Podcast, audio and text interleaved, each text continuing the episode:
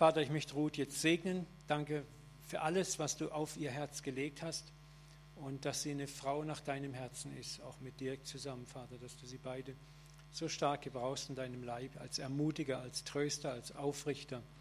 Vater, und wir wollen jetzt sie segnen mit aller Freimütigkeit und Freude, dein Wort heute Morgen, das du für uns hast, zu uns zu sprechen, voller Mut, voller Kühnheit, voller Unverbogenheit. In Jesu Namen. Amen. Go for it.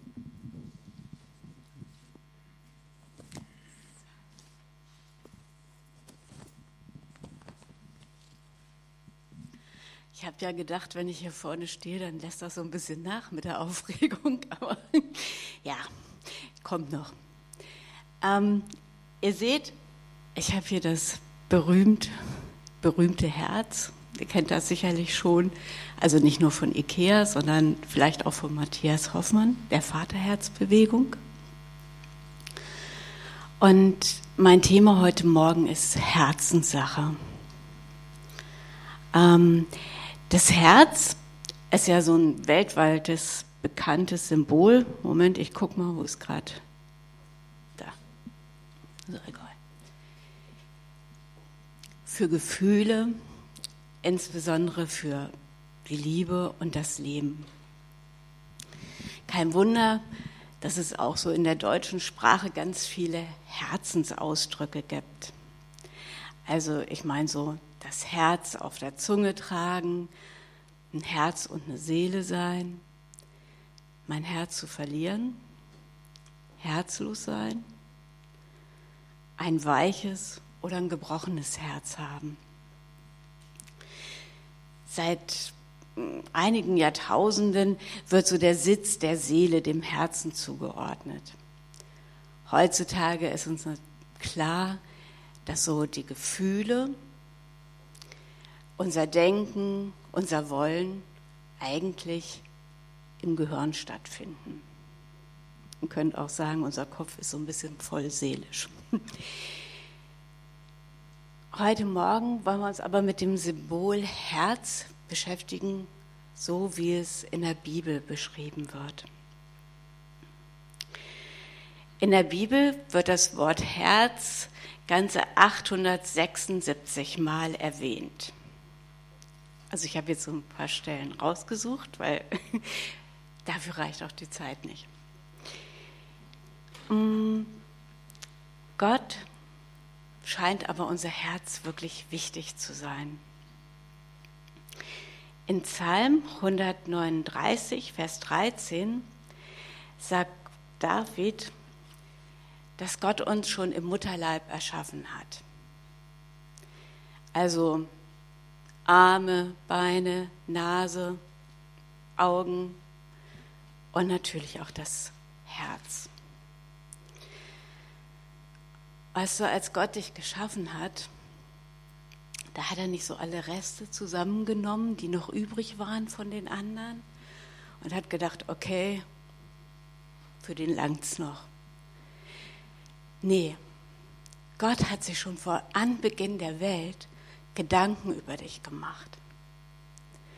Der hat sich überlegt, wie deine Augen aussehen sollen. Der hat sich überlegt, wie du lachst. Der hat deine, seine Begabung und deine Wünsche in dich hineingelegt. Gott hat sich wirklich Mühe mit dir gegeben. Und da ist es doch auch ganz logisch, dass es Gott interessiert, wie dein Herz ausschaut. Dass Gott auch an deinen Wünschen und Begabungen interessiert ist. Ich möchte mit euch jetzt 1. Könige 3, Vers 5 lesen. Das heißt, ich lese das mal vor. In Gibeon erschien der Herr Sadomo in einen Traum der Nacht. Und Gott sprach, bitte, was ich dir geben soll. Gott erscheint Salomo im Traum in der Nacht und fragt ihn nach seinen Wünschen. Gott hätte ja eigentlich auch so einen Engel oder Propheten vorbeigeschickt, was ja schon wirklich toll gewesen wäre. Und doch ja auch irgendwie was Handfestes. Ne?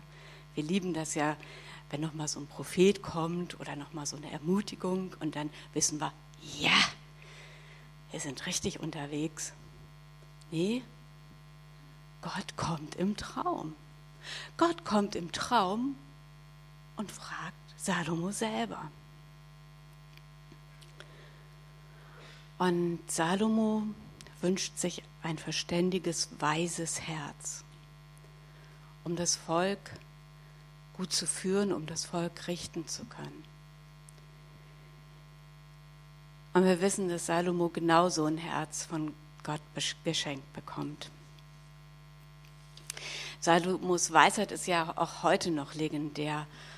Und manche von seinen Sprüchen sind immer noch in unserem Sprachgebrauch. Also so, wer einer eine Grube gräbt, fällt selbst hinein. Oder was du nicht willst, dass man dir tut, das füg auch keinem anderen zu. Ich glaube, das ist so ein ganz beliebter Erzieher- und äh, Lehrerspruch. Mm, es ist aber bemerkenswert, wie Salomo auf diesen Traum reagiert. In Vers 15 lesen wir, und Salomo erwachte und siehe, es war ein Traum. Ja, jetzt könnte man sagen, dumm gelaufen, Salomo. Das äh, wird wohl nichts. Aber Salomo, das äh, steht in Vers 15, Salomo macht sich auf zu der Lade Gottes, also da, wo die Gebote drin waren, und opfert Gott. Er gibt Gott Brandopfer und Friedensopfer. Und danach macht er mit all seinen Knechten ein großes Fest. Boah, also dem ging es gut. Ich glaube, der hat genau gewusst, Gott hat zu mir gesprochen. Und das, was mein Gott zu mir sagt, das passiert. Auf mein Gott ist Verlass. Und so wie Salomo von Gott gefragt worden ist nach seinen Herzenswünschen, genauso fragt Gott uns auch nach unseren Herzenswünschen.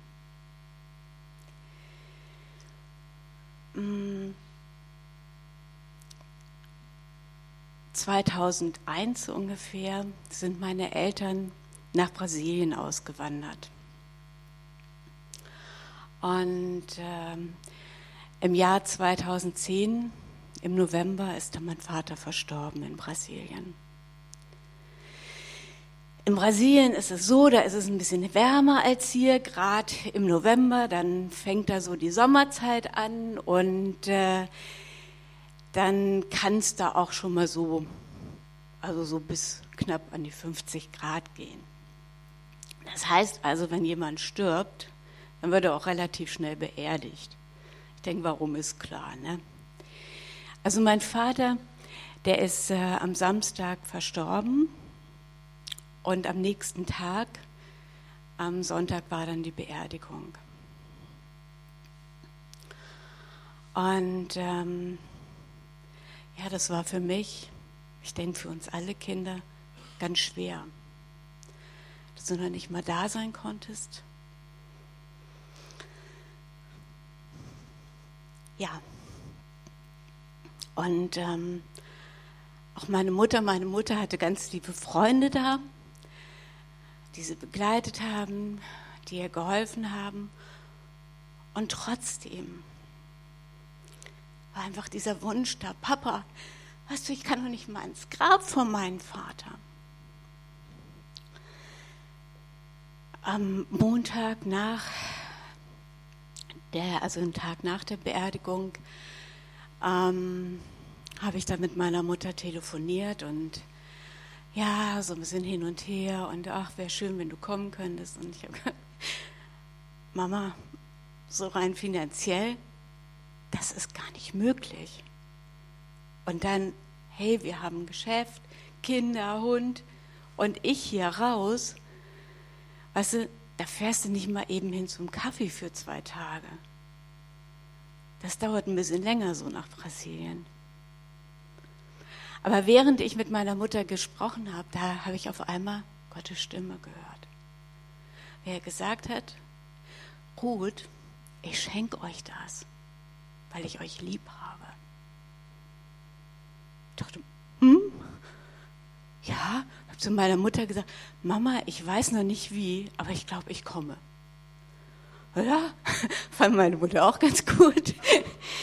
Und ähm, dann bin ich hochgegangen, habe meinen Reisepass rausgekramt, geguckt und der war abgelaufen. Ja, okay. Glaube ohne Werke ist tot. Morgen gehst du zum Rathaus. Dann bin ich also zum Rathaus gestiefelt. Und es gibt eine Methode, wo du innerhalb von drei, vier Tagen äh, deinen Reisepass verlängern lassen kannst. Kostet natürlich Geld. Aber ich habe gedacht, doch, das, das mache ich. Auch wenn es jetzt teuer ist, aber das tue ich. Und ähm, so bin ich dann halt wieder nach Hause gegangen. Und ich glaube, ihr könnt euch schon denken, was jetzt kommt, ne? sonst würde ich es ja nicht erzählen. Ich habe einen Anruf bekommen, womit ich echt nicht gerechnet hätte und auch nicht von der Seite, wo er kam. Und die Person hat zu mir gesagt, weißt du, Gott hat mir gesagt, ich soll dir den Flug schenken. So, oh. Danke. Und ich war erstmal von den Socken, ne? Gott hat schon zu der Person gesprochen und hat gesagt, ich weiß nicht, ob es jetzt im Traum war oder so, aber schenk Ruth den Flug. Prima. Und dann äh, habe ich meinen Mann nochmal interviewt und habe gesagt, äh, meinst du, das geht so ein paar Tage, so 10, 14 Tage, dass ich, ja, es ist gerade eine Zeit, wo es ruhig ist, das läuft. Danke Gott. und wisst ihr, das war schon echt ein total tolles Erlebnis.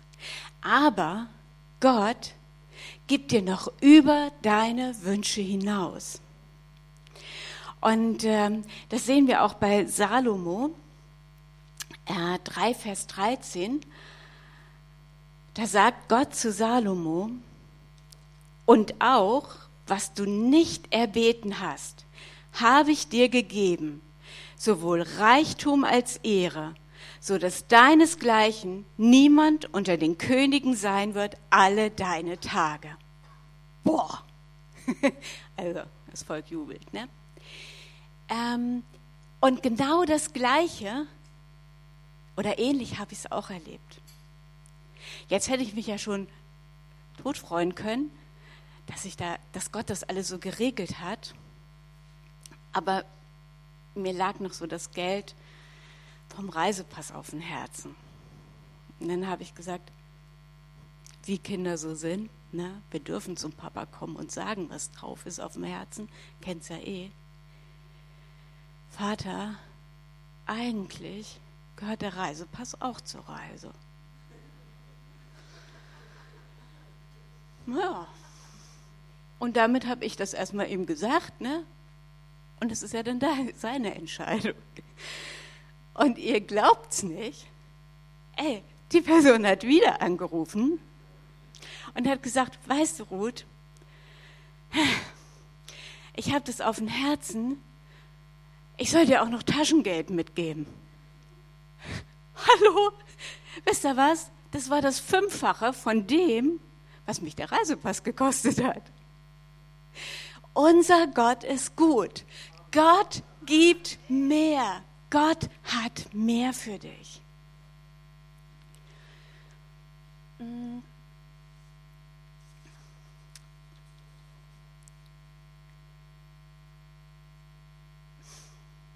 Also, das wird jetzt nicht so eine Predigt, so eine berühmt-berüchtigte Wohlstandspredigt. Keine Angst, ich krieg die Kurve noch. Aber Gott liebt es einfach, gnädig zu sein. Gott liebt es zu dir, gnädig zu sein. Das macht den Spaß. Ich meine, wir kommen ja gerade von Weihnachten her, ne? Und es heißt immer, geben ist seliger als nehmen. Und das stimmt auch. Es macht doch Spaß. Es macht doch Spaß, wenn du weißt, ey, dein Kind wünscht sich genau das. Und du hast es bekommen. Und du verpackst das und du stellst dir schon vor, wie das Kind dann reinkommt und dieses Geschenk auspackt und damit spielt. Und so als Eltern, das ist doch einfach, es ist doch einfach schön. Das ist doch auch schon ein Geschenk für dich. Und deswegen glaube ich auch, dass Gott es einfach liebt, dich zu beschenken. Und der Papa schätzt es, wenn wir ehrlich vor ihm sind. Weißt du, wir haben ja eben am Anfang gehört, dass Gott unser Herz gemacht hat. Und deswegen kennt er unsere Herzen auch ganz genau. Deswegen dürfen wir auch echt offen vor ihm sein und ganz offen mit ihm reden. Und ehrlich, es gibt nichts Angenehmeres als Menschen, mit denen du ganz ehrlich und offen reden kannst. Und genauso ist es bei Gott, mit dem dürfen wir ganz offen und ehrlich reden. Egal, wie toll wir uns gerade fühlen, egal, wie blöd wir uns gerade fühlen, egal wie enttäuscht wir sind. Hey, er liebt es einfach, wenn wir mit ihm reden. In Chroniker 28, Vers 9 sagt König David zu seinem Sohn Salomo, denn der Herr erforscht alle Herzen und alle, der Gebild, alle Gebilde der Gedanken kennt er. Wenn Gott also unsere Wünsche kennt, wozu fragt er dann noch? Ich glaube, er möchte, dass wir selber anfangen, darüber nachzudenken, was eigentlich in unserem Herzen ist. Und aus meinem eigenen Leben kenne ich das Problem, dass das Herz dass unsere Wünsche und Begabung manchmal wie verschüttet, wie begraben sein können.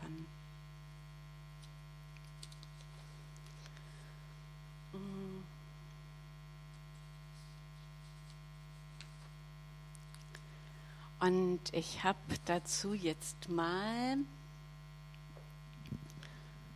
ähm, ich weiß nicht, ist jetzt vielleicht blöd zu sehen, aber geht das mit den Kameras? Ich habe ja hier dieses Herz mitgebracht. Wenn ich das davor oder hier hinlege, sieht es keiner, ne? Jetzt, oh, super. Ich habe nämlich auch noch so ein paar Bausteine. Und so der eine Baustein der heißt Verletzung. Du hast vielleicht eine Begabung geerbt von einer Person, die dich mal ganz schwer verletzt hat. Es kann vielleicht ein jähzorniger Papa gewesen sein, eine selbstsüchtige Mutter. Und du denkst dir, nee, nee, danke. Mit der will ich nichts gemeinsam haben. Und so wie der will ich nicht werden. Und damit lehnst du deine Begabung ab.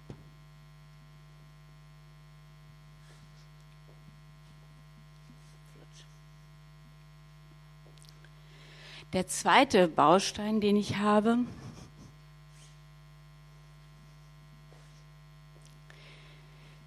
der heißt Entmutigung.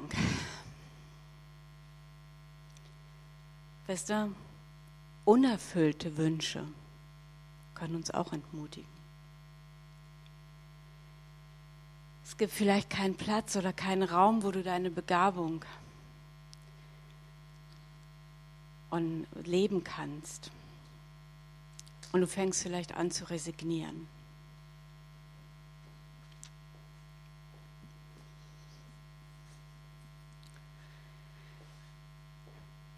Der nächste Stein, den ich habe, das ist ein falsches Gottesbild.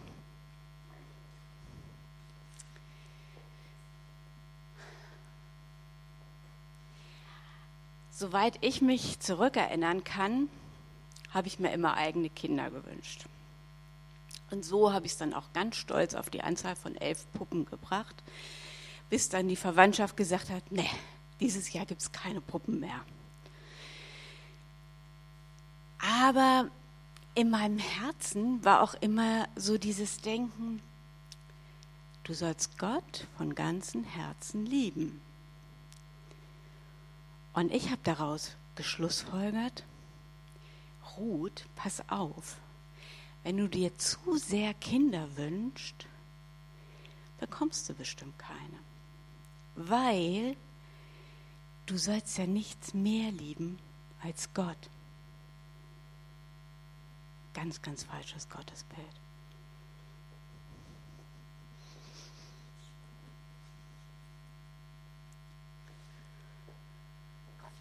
Der nächste Stein, den ich habe, das ist äh, Religiosität. Und das ist mal so ein ganz großer Stein. Herr, dein Wille geschehe. Und wenn es das Letzte ist, was ich hier tue.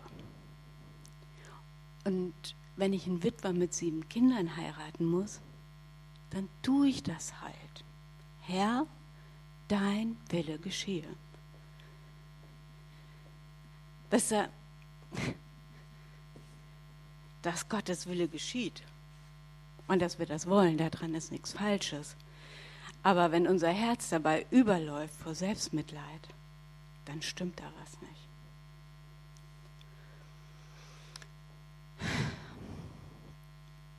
Dann habe ich noch so einen Stein mit Mangel. Mangel, weil ich vielleicht nicht die Finanzen habe oder ich habe gar nicht die Ausbildung, um meine Berufung, meine Wünsche leben zu können. Jetzt wird es langsam ein bisschen eng. Ah, geht. Hm, hab nämlich noch Steine. Festlegung. Festlegung. Davon gibt es auch mehr. Ne? Also zum Beispiel, das schaffe ich nicht. Dafür bin ich viel zu faul, ungeduldig, dumm, untalentiert und so weiter und so fort. Irgendwas davon könnt ihr euch aussuchen. Ich glaube, dem einen oder anderen fällt auch so noch was ein. Und jetzt habe ich noch einen letzten Stein. Und der letzte Stein ist zwar äh, klein, aber hat ein ganz großes Gewicht. Und zwar Vergleiche. Andere können doch das so viel besser als ich.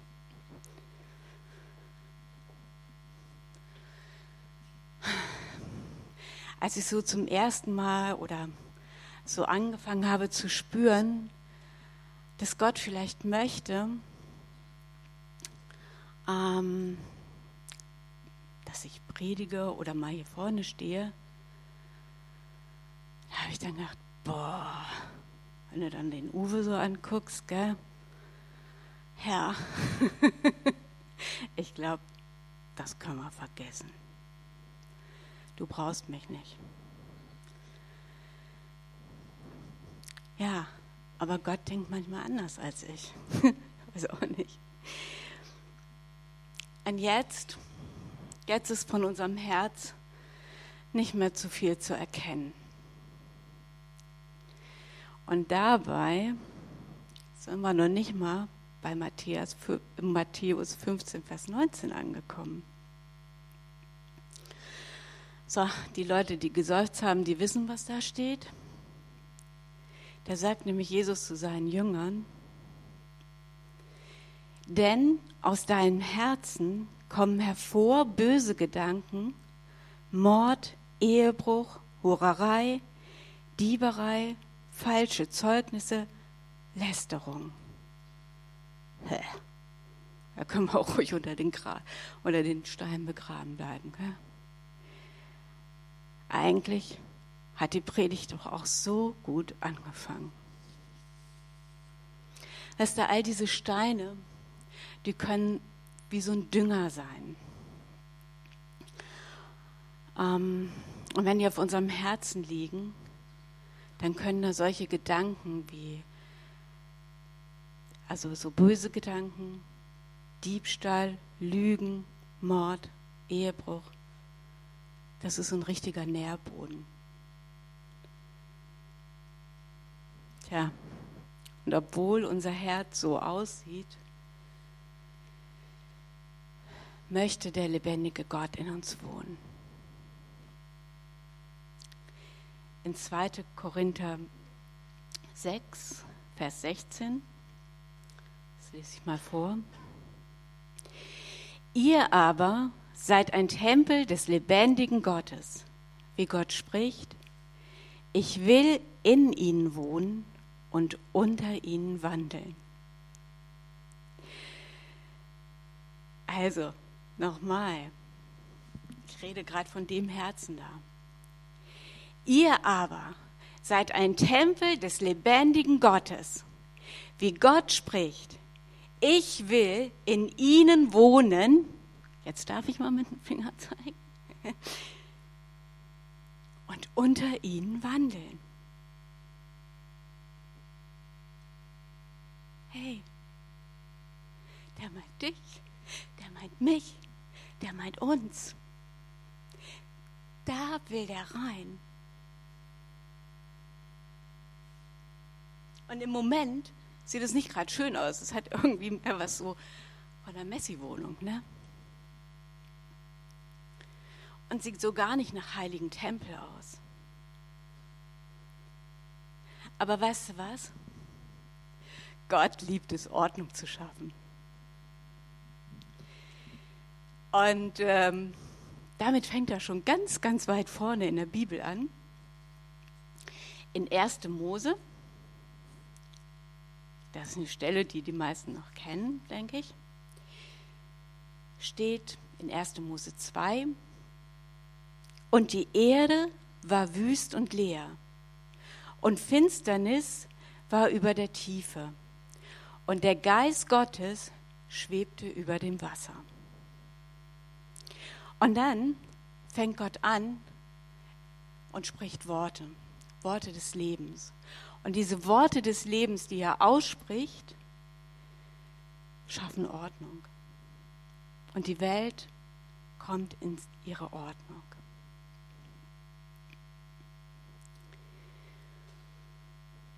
Das ist ein Prinzip, das sich quer durch die Bibel zieht. Stiftshütte. Gott hat einen genauen Plan gegeben, wie die Stiftshütte aussehen soll. Da war alles ähm, durchgeplant. Jeder, ich habe ja gesagt, jeder Nagel, ich weiß jetzt nicht, ob es da Nägel gab, aber alles war von Gott geplant und war echt von hervorragender Qualität. Und Gott hat auch nicht irgendwelche Heinis da dran umbauen lassen an der Stiftshütte, sondern der hat sich talentierte Leute gesucht und sie gefüllt mit dem Heiligen Geist. Und dann wurde dieser Tempel gebaut. Also Stiftshütte und dann später der Tempel. Und wisst ihr, wenn Gott anfängt, bei dir in deinem Herzen Ordnung zu schaffen, dann lässt er da auch nicht irgendjemand dran. dann kommt er selber. Dann kommt er selber und schafft Ordnung. Glücklicherweise ist es so, dass Gott nicht mit einem Schaufelbagger kommt. Manchmal hat man es ja so, ne? Und dann wird es einem so schwer auf dem Herzen und man denkt, Herr, sprich nur ein Wort. Meistens wollen wir ja nicht mehr hören. Aber so dieses, Herr, sprich nur ein Wort und, und nimm alles weg. Aber jeder, der schon länger in der Gemeinde ist, weiß, ey, das sind Prozesse. Und das ist auch gut so. Weil Gott Stück für Stück unser Herz freilegt. Und er nimmt die Dinge weg, wo wir auch wirklich bereit sind, sie loszulassen.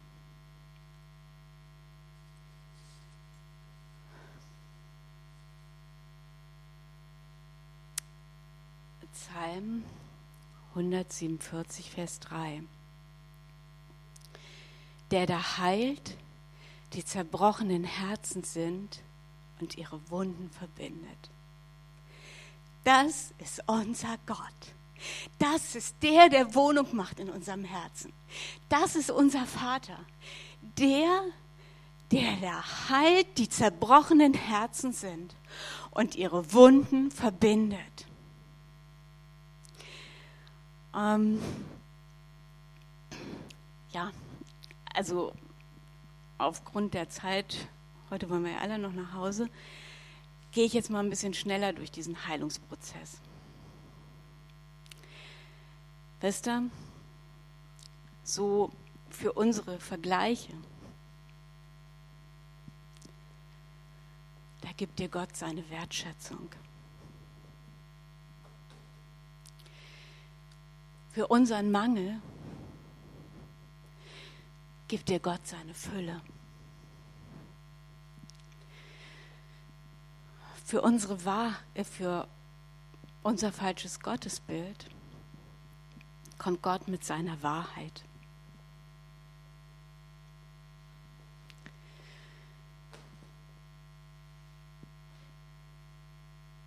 Für unsere Verletzung kommt Gott mit seiner Vergebung und lässt Heilung fließen.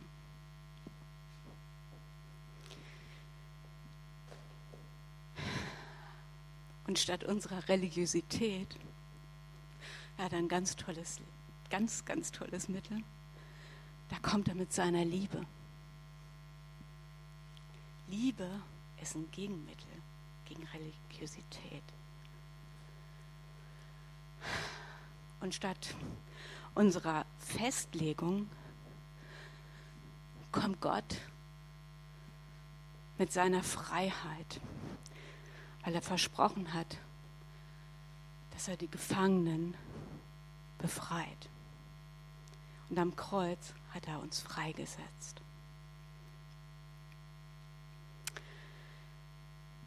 Jetzt habe ich da noch einen letzten Stein liegen. Und der letzte Stein ist Entmutigung.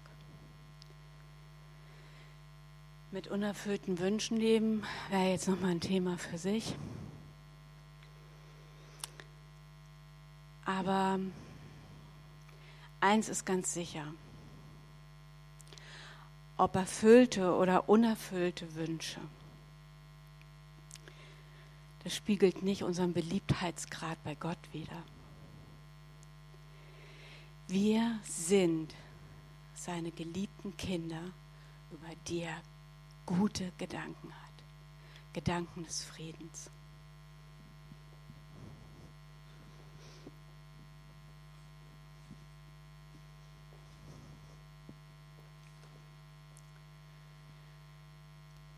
So, es ging jetzt recht schnell mit dem Heilungsprozess. Unser Plüschherr zumindest liegt wieder frei. Schauen wir uns das nochmal in Sprüche 4, Vers 23 an. Behüte dein Herz mit allen Fleiß, denn daraus quillt das Leben. Was kann mein Herz besser beschützen als die Gegenwart Gottes? dass da, als ich die Predigt vorbereitet habe, das hat so ein bisschen diese Vorbereitungszeit gehabt von, ja, ich sag mal manisch-depressiv, ne? So himmelhoch jauchzend, zu Tode betrübt und, oh, Herr, das wird nie was. Und ähm, mein Mann war dann total großer Ermutiger. Danke. Und heute Morgen, also für mich war es mehr Nacht, für andere ist es Morgen. Also so um halb fünf bin ich plötzlich aufgewacht. Weil ich bin so ins Bett gegangen, hat vorher nochmal gebetet, ne, damit ja auch alles gut läuft und so aber war irgendwie nicht so ganz zufrieden. Und heute Morgen um halb fünf, da ist mir so ein Gedanke durch den Kopf geschossen. Und wer mich kennt, weiß, dass das, also morgens um halb fünf, ein klarer Gedanke, das ist jetzt nicht so meins. Und äh, ich bin so ein Typ vor den ersten Kaffee, ne? Aber wisst ihr, was mir für ein Gedanke kam? Die Wünsche, deine Begabung, das, was du tust, ist nichts, woraus das Leben quält. All das, was in dich hineingelegt ist, das ist, das ist schön, das liebt Gott. Aber das ist nicht das, woraus dein Leben quält. Ehrlich, und das hat mich total betroffen gemacht, weil ich gedacht habe, Papa, wie konnte ich denn genau diesen Punkt vergessen? Die, das war alles fertig, war alles aufgeschrieben. Ich habe gedacht, Vater, wie konnte ich denn das vergessen? All das, daraus quält nicht dein Leben. Das ist nicht dein Leben. Das ist nicht das, was dein Herz belebt. Das gibt dir Ausschwung. Klar, und das macht dir Spaß und manchmal mehr, manchmal weniger. Aber das ist nicht das Leben. Und ähm, da hat Gott noch mal ganz, ganz klar zu mir gesagt, weißt du, gut, das war jetzt kein Anfängerfehler wegen der Predigt und so. Das geht mir ab und zu so im Leben. Weißt du, das kann passieren, dass man so beschäftigt ist mit allem Möglichen. Das kann deine Arbeit sein, das kann deine Familie sein, das kann aber auch deine Berufung sein, wo du so denkst, ja, jetzt bin ich so voll dabei und du Du, du läufst los für Jesus und, und äh, bist am Machen und Tun und Schaffen und, und das sind alles gute Dinge. Und irgendwann stellst du fest, hey Jesus, wo bist du jetzt eigentlich? Und das hat mir so wehgetan. Dieses, weißt du, das sind alles gute, gute Dinge. Aber der, um den es geht, das ist Jesus, das ist der Vater, der diese Herz-zu-Herz-Beziehung will. Der sagt, ey, weißt du was? Daraus kommt dein Leben. Daraus kommt dein Leben. Berufung ist klasse, habe ich in dich hineingelegt. Und ich, ich bringe dich auch in die Position, ähm, dass du sie leben kannst. Aber ehrlich, dein Leben fängt nicht mit deiner Berufung an. Dein Leben hat angefangen, als ich über dich nachgedacht habe. Dein Leben hat angefangen, als ich meinen Atem in dein Herz gelegt habe. Und dein Leben, dein Leben wird lebenswert, wenn wir zwei so sind. Ja, und genau das ist es, was ich so mitgeben will. Oder was mir so wichtig geworden ist, wo Gott so deutlich zu mir gesprochen hat.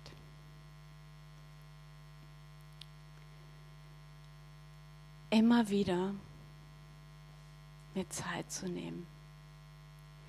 Immer wieder diese Punkte zu suchen. Hey Papa, wo bist du? Papa, was hast denn du auf dem Herzen? Papa, ey, mir geht's jetzt echt dreckig. Nimm mich einfach meinen Arm. Nimm mich in den Arm und halt mich fest. Und wisst ihr was? Das ist ein Gefühl, das kannst du wirklich erleben. Aber das ist auch eine Entscheidung. Das ist was, was auch in deinem Kopf stattfindet. Weißt du, der Vater ist da. Wir haben gehört, der lebt in unseren Herzen. Der Papa ist da. Und es heißt, dass er uns nie mehr verlässt. Ja.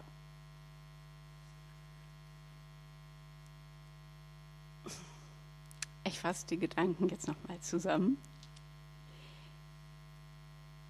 Gott hat dein Herz erschaffen. Und er liebt es, wenn du deine Begabung entdeckst und ausleben kannst. Gott, dein Vater, wohnt selbst in deinem Herzen. Und er stellt dein Herz wieder her. Und guck, dass du diese Punkte hast, diese Berührungspunkte mit den Vaterherzen Gottes.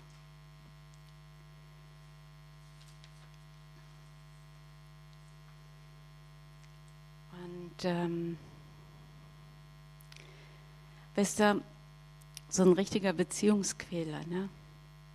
das ist Druck, Leistungsdruck. Wenn du denkst, oh, Herr, ich hatte heute noch gar keine Zeit für dich. Ne? Jetzt lesen wir mal schnell das erste Kapitel oder so. Ähm, und beten kann ich dann ja noch auf der Autofahrt. Ey, ist alles super.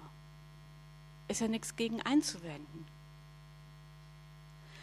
Aber mach das nicht mit Druck. Ich habe mal gebetet, Vater, die Lust am Herrn, ne? Ich weiß nicht, was das ist. Zeig mir mal, was das ist. Ich bin spazieren gegangen, alles war verschneit und die Sonne hat geschienen. Es hat sich so in, im, ähm, die Sonne hat sich dann so gespiegelt, also es sah so aus wie ganz viele kleine Diamanten. Und ähm, echt, ich habe auf einmal so eine Freude gekriegt, weil ich habe gedacht, ah, weißt du, jetzt laufe ich hier mit dem Hund, damit Dirk nicht laufen muss. Ich wollte ihm eine Freude machen. Und der Papa sagt, Sister, und ich wollte dir eine Freude machen. Weißt du, und wenn der Vater kommt und sowas sagt, das belebt dein Herz und auf einmal weißt du, was die Lust am Herrn ist. Dann stehst du da und kannst auch mal tanzen, auch wenn das so draußen in der freien Wildbahn ist. Ne? Das ist die Lust am Herrn. Und das ist das, was Gott dir schenkt. Das ist das, was Gott dir geben möchte.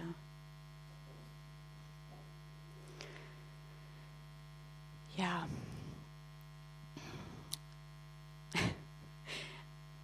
Die letzten Worte. Da möchte ich euch noch mal so was ganz für mich was ganz Schönes für das für das Jahr, für die kommende Woche mitgeben. Und zwar steht das in Zephania 3, Vers 17. Denn der Herr, dein Gott, ist bei dir, ein starker Heiland. Er wird sich über dich freuen und dir freundlich sein. Er wird dir vergeben in seiner Liebe und er wird dich mit über dich mit Jauchzen mit Jauchzen, ne? also nicht nur so innerlich, mit Jauchzen fröhlich sein. Ähm, darf ich noch zum Abschluss beten? Ja, ich kann die Uhr von mir so schlecht sehen. ich habe meine Brille am Platz vergessen. Papa, ich danke dir ich danke dir dafür, dass du wirklich mit Jauchzen an uns denkst, dass dein Herz überfließt, dass dein Herz überfließt in dieser Liebe. Herr, so ganz emotional, so ganz seelisch, Herr. Und es ist positiv gemeint. Vater. Und ja, es steht auch in dem Salomo, dass, dass Salomo dich geliebt. Papa, und das will ich dir auch sagen, ich habe dich so, so lieb. Ich habe dich so, so von Herzen lieb. Vater, und ich danke dir, ich danke dir, dass du jeden Einzelnen hier von uns so mega lieb hast und an deinem Herzen trägst. Wie ein ganz kostbares Kleinod hast du es an deinem Herzen, jeden Einzelnen. Vater, ich danke dir, dass du das, was zerstört worden ist, dass du das wieder aufbaust. Vater, ich danke dir, dass das Leben aus dir fließt und dass dieses Leben in Fülle da ist. Vater, und ich danke dir, dass du wirklich Zeiten schenkst, wo wir dir ganz, ganz nahe sind und dass diese Zeiten immer mehr werden. Vater, so, dass du deine Ordnung wiederherstellen kannst, dass du kommen kannst in deiner Herrlichkeit und Pracht. Vater, ich danke dir.